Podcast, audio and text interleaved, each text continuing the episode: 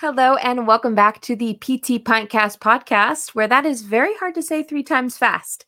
And if you're out there like, wait a minute, that's not Jimmy McKay, there is an imposter among us, and I got to find out who it is.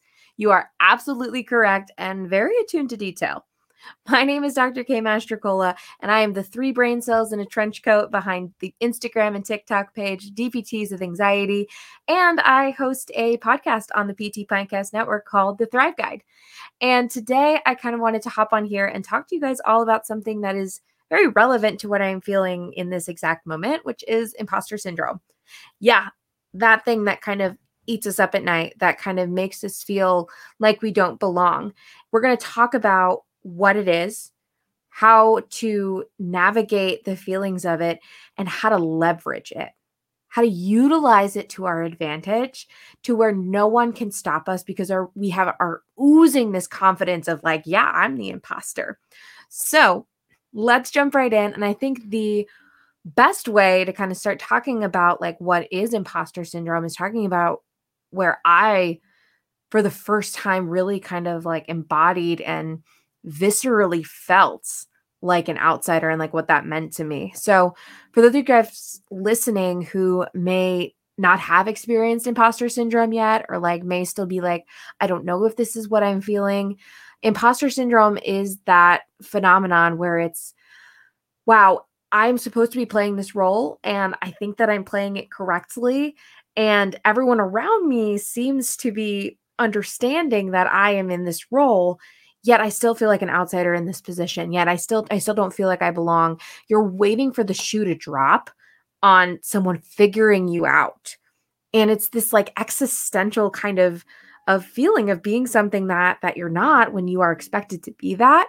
And that's a very difficult concept to to grapple with especially when you have things like anxiety adhd ocd autism all of these kind of like neurodivergencies um, it can be very isolating at best. And I think one of the times where I felt that the most and, and for the first time really got halted in my tracks by it. Whew, I was, man, let me set the scene. I was a second year PT student and it was my third clinical rotation. And so I was in a hospital setting, uh, inpatient acute cardiac rehab, and I just finished working with a patient. And this clinical had been really tough. It's not my ideal setting. It's not somewhere that I felt the most confident. Cardiac was kind of my lowest uh, testing scores in PT school. So I was really having to stay on my toes all the time to make sure that I was like putting myself forward.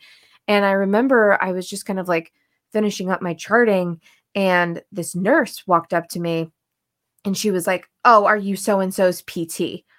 And in that moment, I literally felt like everything in my brain just like spazzed out. Like they're like opening file cabinets and they're like, who is the PT? Who is the PT? Who is the PT? And it wasn't anything serious. Like they were just asking if I was like seeing the patient or going to do this like procedure, or like getting them back into the bed, um, or if they would help me with something. And but it it was so much that aspect of no, I I cannot be the physical therapist here. I am not the physical. You think I'm the physical therapist? Cool. I uh, when are you going to figure out that I'm not? When are you going to figure out that everything I'm doing here is a facade and and that I actually don't belong here and I'm actually doing everything wrong and that kind of feeling like like snowballed and to a point where I that night I went home and you know, at this point when you're in clinicals in PT school, your your CIs are signing off on your notes, right? So they're double checking everything. It's their license that are on the line, and they're double checking their charges. Insurance is charging based on what the PT had said, and so I wasn't at that level yet. Like I was just the student who was putting that content forward uh, for my CI to sign off on. But the thought of having to do that one day made me like almost want to just like vomit up all of my internal organs and being like, mm, no, this ain't this ain't it. This ain't it. Like the fact of like a massive insurance company somehow trusting the the numbers, the the sum variables of eight that accumulate to me getting paid in a paycheck, me representing a company to be an actual physical therapist with a paper license that the state recognizes that it's like, yeah, this person is safe to work with patients without the guidance and supervision of someone else as a 23 year old teenage girl. That was a lot to deal with. That was a lot to deal with. And I think that that was one of the heavier times that I, I grappled with the idea of imposter syndrome. And ironically, um, that kind of spiral is what what birthed the DPTs, the anxiety meme page, because uh, I just so happened to have therapy a couple days later, and I was like, "No way I can do this. This is this is not it. I there is no space or time where I will ever be trusted to submit this with the patient." And my therapist is like, "But what if he did?" And I was like, "No, don't go there." She's like, but what if you are a physical therapist already? What if you are acting like one? And I think that that's something that we need to we need to take uh, when we're starting to grapple with imposter syndrome, where it's like the the voices in our heads are kind of always saying like, well, what if what what if you're not? What if you're not? And it's like, but what if I am? But what if I am? And so how that kind of spiraled into a meme page was she was like, okay, okay, take it back. What do you do to cope to cope with these feelings? What do you do? And I was like, oh, I make memes and I like send them to my three friends. And she was like, oh, great, like send me one. And so I did. And she was like, wait a minute, like this is like really good. You should post this for other people to see. And I was like, on my personal page, absolutely not. Imposter syndrome number two, like I am not a content creator. I am not, I'm not funny. Like the definitions of funny, like I in passing maybe but like in a production concept way like i wouldn't i wouldn't choose that as like the top 3 adjectives to describe me. And that even had its own level of imposter syndrome of like what am i even doing? And so i also have the crippling inability to say no to anything at this time in my life. So i went ahead and i posted it online because i didn't want to disappoint. It's kind of spiraled into this like crazy community where I'm starting to notice that everyone's feeling the same thing as me. Everyone is feeling like they are just like two toddlers in a trench coat trying to make it work, waddling through. The left leg's going, the right hand's going, and they're not knowing what else is going with each. And if that doesn't make sense to you, I'm so happy because that means you haven't necessarily experienced it. And it's a really I don't know if I could swear on this podcast, uh, sucky thing to be able to feel. And um, so how do we how do we utilize that into being actually kind of like this this superpower, this thing that we can use to our advantage? Right? How do we how do we muster up that those feelings of I'm not I'm not enough or they're going to figure me out to like man, I hope they never figure me out and that was a big mental shift for me is when I realized that imposter syndrome is not really deterrent as it is an advantage, right? There is nothing more that I loved to do as a kid than pretend that I was this like spy space cadet. That was like my my go-to uh self imaginative play that I would do is I would just become this like spy space cadet and I had to like sneak in and like figure out and so when I started kind of tapping back into that, and I'm like, okay, maybe I'm not a space cadet. Maybe I'm a physical therapist and they won't figure me out. So when we start treating imposter syndrome like we're spies, right? We're James Bond, we're Jamie Bond, you know, trying to maneuver our way in such a way to where they can't help but know that we're the people that we say they are there's an aura of confidence and power there that someone physically cannot take away from you. And so I kind of challenge you guys like the next time you you feel that level of imposter syndrome. So let's say like another time I felt it it was like during a practical exam where like I was like fumbling with my goniometer and I was like there is absolutely no way that I'll ever ever be able to to do this in a clinic because they know that I don't know what I'm doing. Well, here's here's that beautiful part differentiates a practicum from the real world, right? And so all my PT students out there, I want you to listen to this really closely. When you're in practicum, yes, your lab TA knows how the goniometer works. yes, the lab TA knows the exact degree of knee flexion that needs to be measured at that point. The average patient in front of you does not. The average patient in front of you, if you ask them what a goniometer is for, they would probably tell you it's for the weather. And that's not their fault because if you asked me before PT school, I wouldn't know what it meant either. Right. And so we only know as much as we're taught. And a goniometer is so specific to physical therapy that if you are testing it against a non physical therapist, they're not going to know that you don't know what you're doing. And here's the thing using a goniometer wrong and then like stepping back and then like Googling it and like what degree knee flexion or like what position to test it in, like when the patient like isn't seeing, or hell, even if they are seeing it, like they would so much rather you have it get it right than to have it wrong. But there's there's no harm. You're not going to hurt them by using a goniometer wrong and then double checking and then going back and doing it again. Right? Because they don't know that you did it wrong the first time. All they know you were testing something completely different. So here's here's the secret, right? To, to being this like imposter syndrome super spy is to never let them know your ultimatum, right? Never let them know your secrets. And so you just proceed with confidence and no one can question you. And I'll repeat that again you proceed with confidence and no one questions you. Because if you're sitting there with the goniometer and your patient's in front of you and they don't, they're not the wiser, they just know that their knee hurts. And you're like, oh, um, um, okay, hang on, hang on. And then I, and then I have to move the, the little arm on the big arm and the big arm. And the, if you're self narrating, yeah, you're letting them in on, on your secrets. You're letting them know that maybe you, you in this moment don't know what you're doing. And sometimes it's okay to not know what you're doing right? As long as it's in a safe and controlled environment, even as a licensed PT. There's so many times where I I just kind of like step back and I'm like, what nerve is this in the brachial plexus? And that's okay. Right. I had a patient one time look at me and uh, I was working with carpal tunnel, uh, which is really common uh, with pregnancy patients. But again, like I said, I'm a pelvic floor PT. So, so most of what I do is like belly button down. And I just like could not remember um, like radial deviation or something or like one of the um, Finkelstein tests, like how exactly to do it. And I was like, hang on, sorry, I have to like Google this real quick. And my patient looks at me and she's like, oh no, that's totally fine. Like you went to school to understand Google, not be Google.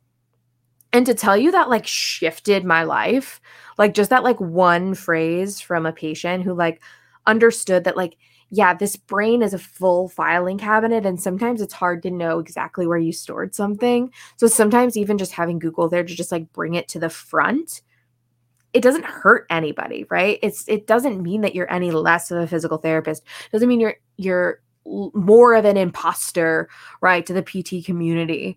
And I think that that's very important when we when we talk about proceeding with confidence, because if you were to go in and you were just like doing the knee range of motion, you're like, in the back of your head, oh, I don't know if this is right.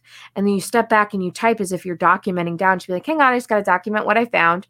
And then you Google and you're like, what is normal knee flexion? You're like, oh, like, let me go back and like just double check that one more time. Let me do something, do move it a slightly different way. You know, now they still believe you're just giving them optimal care you're proceeding with the confidence that you know what you're doing because you pulled something back from the back of the filing cabinet. You're utilizing resources appropriately. And that arguably makes you a better physical therapist than just kind of faking it, faking it, faking it through. Because there's a difference between like not knowing and figuring it out and going back and figuring it out. And there's a difference between like faking it and and leaving it faked, right? And I think that's that's a big distinction with imposter syndrome. Is like the person who actually like feels the imposter syndrome and is like, I don't know what I'm doing, but then actually goes and figures out how to do it so they can do it correctly again, then the person who kind of like lingers in that space of I don't know what I'm doing, I don't know what I'm doing, I don't I don't know what I'm doing, and then they just kind of like continuously spiral until they're so stuck that there's really they they back themselves into a corner that's very hard to get out of right? They're in a mirror maze and all they see is themselves and all their failures around them. When really all you had to do was just pivot and proceed with confidence in the direction that you believed was correct. And so when we're looking at like imposter syndrome as a whole, I want you to pretend you know if we can if we can utilize imposter syndrome to make ourselves feel like the worst imagine what we can do if we utilize imposter syndrome to make ourselves feel like the best right? And so if i am sitting there and i was like oh my god like they're all going to figure me out that i'm not a physical therapist again switching the mantra to like I bet they can't figure out that I'm not a physical therapist yet. And I say that like from like the PT um, student standpoint, right? And so like you want that nurse coming up to you asking, "Oh, are you so and so's PT?" Yes, I am. And then just that like power hungry high, right? Follow that, chase that utilize that confidence because imposter syndrome can be leveraged. Imposter syndrome can be again, it's the whole idea of, of dressing for success, right? If you go in and you are wearing a hoodie and sweatpants to a business dinner, it's not going, you are going to feel like the imposter. You are going to feel like you stick out a little bit. And you can go in a suit and tie and still feel like the imposter if that inner self is still wearing a hoodie and sweatpants, right? So on the outside, you're wearing a suit and tie, but on the inside, you're kind of still wearing this hoodie and sweatpants. Or you are that third person who has like out imposter the imposter syndrome. Like you've like imposter the imposter syndrome, right? You are just like, I am just fully embodying this person that I am. And I I dare them to figure it out because I I'm wearing a suit on the outside and on the inside. And then I'm going to proceed with whatever nuances I can, navigate with what words that I can finesse and figure it out as I go. And I think that that can be so powerful and it's not spoken about enough. You know, I may, and I make a lot of jokes on my page about imposter syndrome because it is such this universal experience. It's very universal to feel like, again, like uh, there's no other way to explain it than just like they're going to figure me out. But also ask yourself, what's the worst that can happen if they do? What if they do figure out that you're a PT student? What if that person grading your lab practical knows that you don't know how to use the goniometer? Plot twist it's their job to teach you how to use it, right? It's they should be there to assist and navigate, right? They should be there to answer your questions. You should be able to, again, retake it and have that opportunity to, again, sh- proceed with confidence and know what you're doing because you know the expected results. We all know what we're working for, we all know what's expected of us to be. What if we just started embodying that person instead of being so scared that they're going to figure out that I'm not it? And that that's the mindset that i want to like switch for you guys and and offer that perspective is what if it all works out and that is a terrifying so terrifying because i can imagine 6000 different ways for something to go wrong 6,000 different ways. And I can fully prepare for each and every one of those. But the second I ask myself, what if this goes right? It's then the question of, okay, what next? And that I don't have an answer to. And so that kind of leads us to this idea of like process without a goal, right? Maybe that's what I'm scared of when it comes to imposter syndrome. It's it's not that the six can go wrong. It's the thing that I'll have to do next when it actually goes right. But if I'm not preparing myself for that, if I'm not mentally in that space to accept what happens next, or even just kind of like teeter on that aspect of like, what if I can maybe charm this person enough to where they'll they'll grade me well on my CPI. If I'm not there yet, then there's nothing I can prepare for when it actually goes right. And I'm even more worse off. I'm even more set back. I'm even more again deeper in that corner of mirrors because I've I've told myself that I'm the imposter so many times that I actually don't know how to recognize when I'm successful. And then I start really being down on myself that, like, oh, why can't I like accept joy for anything? Yeah, because I've just spent the past 10 years literally telling myself that I didn't deserve all of these things when really I could have just been pretending that I do. Actually, scratch that, knowing that I do deserve all of that. And then it, we accept it higher and bolder and better and we're able to see more do more learn more take more from people right? Stop being afraid asking for help. Stop being afraid of the answer no. No is a two letter word and it opens so many doors because it's like oh you don't know thank you. Do you know who else can help me? Then the world is a network. We're all just a web and if someone can't help you it's either because they can't take on enough and they have a boundary or they just don't want to, or maybe they're not the right person to ask, but maybe they know someone who does.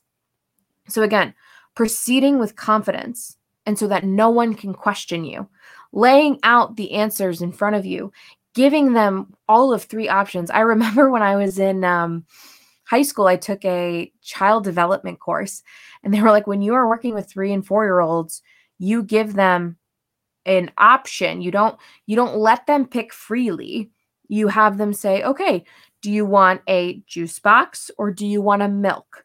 Because the person still feels like they have autonomy, right, in their choice, but you're also limiting their options to make things attainable. And so, can you do that with yourself, right? Can you can you be like, okay, like, can I have this amazing career as a physical therapist and also accept praise? Or do you want this like career as a physical therapist or do you want to like sit in the corner and be sad? You know like choosing things like that like you can have two that are great options you can have two that are bad options that you just need to swallow like a pill. Um maybe this metaphor is kind of falling apart but i think it still kind of holds its water of like we're all given choices and we need to to allow ourselves to continuously choose the the good options allow ourselves to have those those better moments right? Because we're only limiting ourselves when we we throw ourselves in the corner. And uh all of this kind of reminds me of one of my favorite stories. When i was a sophomore in college i very last minute went to a concert with a new friend of mine and we drove from st louis to nashville and when I was there, I'd bought tickets last minute and she had VIP tickets. And so she was like, okay, you go ahead and you wait outside and I'll just be done in the VIP for like 20 minutes. He, again, I love this band. I've seen them VIP before. Like they're very great. Like they're super small, amazing. Um, and I was like, no, I want to see them. I want to go backstage. And she was like, you don't have a VIP pass. You didn't buy VIP, you bought general admission. And I was like, yeah, but I'm going to try. They don't know that I don't have VIP. And she's like, but they have a list. And I'm like, they don't know that I don't have VIP. And so I just shot my shot, right? So I walk up to the lady and she's like, and I was like, oh my God, like when my friend was like getting the tickets for us, like I was in the bathroom and it said like you were checking IDs and stuff. So like I'll just pick it up here. And she was like, okay, like what's your name? And I was like, okay, blah, blah, blah. And she was like, oh, you're not on the list. And I'm like, oh, it must be under like my legal name, Christina, which is like on my card and like starts with a K. And she was like, mm, you're still not on the list. And at this point, I had kind of two options. I could either continue to go along with the narrative and proceed with confidence, or I could just accept my losses and leave. Right. And I was like, honestly, what do I have to lose? And in the context of things with PT school and with the real world, always ask yourself, what do I have to lose by picking this other option? What do I have to lose by proceeding with confidence? And so in this one, I really had nothing to lose. So I was like, um, excuse me, like I should be on that list. Like here, I'll find the the invoice for you. And I scrolled through my phone. I vividly remember like pulling up a bank statement from like the previous concert VIP that I went to, and I was like, look, parachute VIP this da da da da, concert. And she was like, oh, okay, must be a glitch in our system. Hands me a VIP pass. And that was it. I didn't go to jail. I didn't get in trouble. I didn't break any rules technically. I just simply proceeded with confidence to a point where no one could question me. I came in with the facts. I came in knowing who I was supposed to be right? I knew I had to be that imposter, right? I knew that I had to be that person that uh, had to have the confidence. I had to be a confident person and I had to have a plan. I had to be a person with a plan, right? Spies don't go around being like, oh my God, they're going to figure me out. They're like, no, I fully embodied this extra persona that I've taken on. And in that moment, that extra persona that I took on was someone with confidence. And so I ended up making it backstage, hung out with the band. It was so much fun.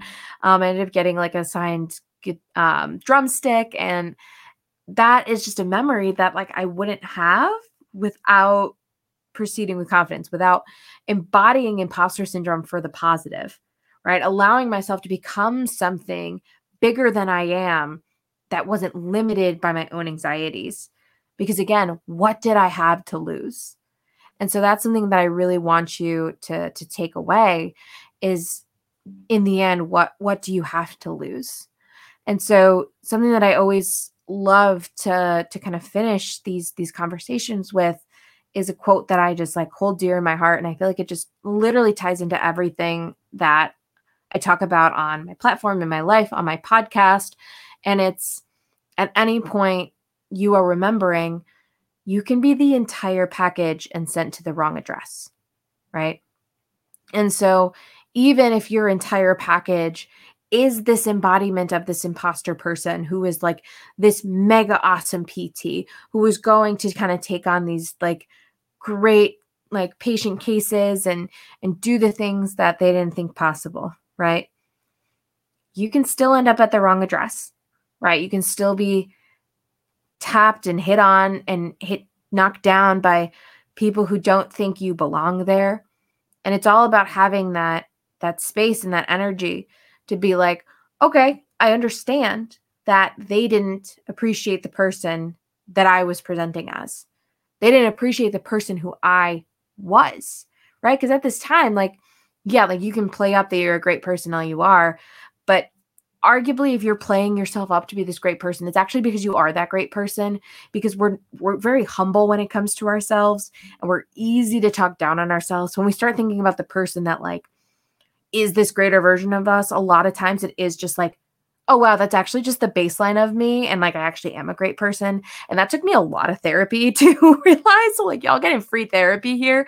Um and so but again like also knowing in that boundary like how much of it how much of it is you how much of it is a them problem. And that's okay if it's a them problem. That's okay if your your imposter persona is too much for them. They can go find less right? And so when we're thinking about like imposter syndrome as a whole it is such this universal experience of like man, I, I am not enough. And like, even now, you might just be like, man, she was not as good as Jimmy is on this podcast. Cool. You know, I, I so much appreciate you paying attention and spending time with me, as Jimmy says. And that in itself is is more than I could imagine. Maybe this is the wrong address for you, and that's okay. Um, but I still appreciate the platform enough. I I have created myself as this like podcaster persona of imposter, right?